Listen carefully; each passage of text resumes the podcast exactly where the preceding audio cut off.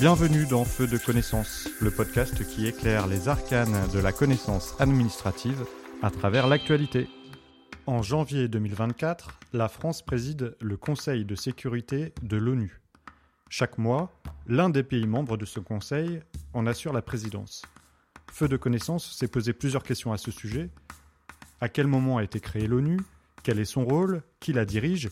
Et enfin, quel est le rôle du Conseil de sécurité?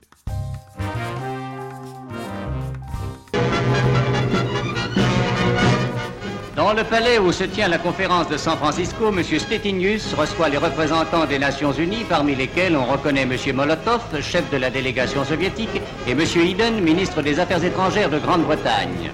L'Organisation des Nations Unies a été instituée le 24 octobre 1945 à la suite de la ratification de la charte par la Chine, les États-Unis, la France, le Royaume-Uni, l'URSS et la majorité des autres pays signataires. Suggérée par le président des États-Unis Franklin Roosevelt, l'expression Nations Unies est apparue au cours de la Seconde Guerre mondiale. Elle remplace alors la Société des Nations. En plus du maintien de la paix et de la sécurité internationale, l'ONU contribue à protéger les droits de l'homme, à fournir de l'aide humanitaire, à promouvoir le développement durable et à garantir le respect du droit international. L'ensemble de ces principes et objectifs sont définis dans la Charte des Nations Unies. Le 13 octobre 2016, l'Assemblée générale des Nations Unies nomme Antonio Guterres du Portugal au poste de secrétaire général pour un mandat de 5 ans à compter du 1er janvier 2017.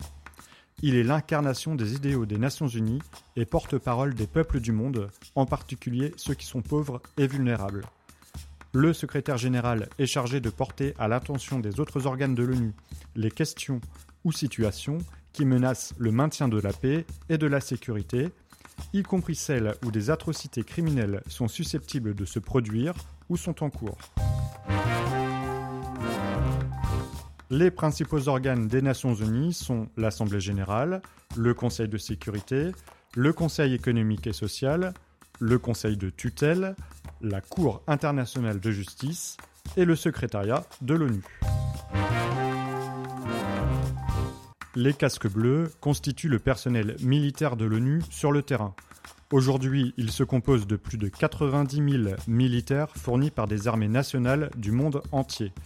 Ils participent activement à la protection des populations civiles, à la prévention des conflits, à la réduction de la violence et au renforcement de la sécurité sur le terrain. Le Conseil de sécurité est donc l'un des six organes principaux de l'Organisation des Nations Unies, créée par la Charte. Il se compose de 15 membres, dont 5 membres sont permanents, la Chine, les États-Unis, la Fédération de Russie, la France et le Royaume-Uni, et 10 membres élus par l'Assemblée générale pour un mandat de 2 ans, l'Algérie jusqu'en 2025 et l'Équateur jusqu'en 2024. La présidence du Conseil est assurée par chacun des membres à tour de rôle pendant un mois, suivant l'ordre alphabétique anglais des noms des États membres. En janvier 2024, c'est la France qui le préside, et c'est M. Nicolas de Rivière, un Français donc, qui est actuellement président. Le Conseil de sécurité endosse la responsabilité principale du maintien de la paix et de la sécurité internationale. Il lui appartient de déterminer quand et où une opération de maintien de la paix de l'ONU doit être déployée. Il réagit au cas par cas aux crises qui surgissent dans le monde et il a plusieurs options à sa disposition. Lorsqu'il envisage de créer une nouvelle opération de maintien de la paix, il tient compte d'un grand nombre de facteurs différents, et notamment la question de savoir s'il a été mis en place un cessez-le-feu et si les parties se sont engagées à mener à bien un processus de paix devant déboucher sur un règlement politique.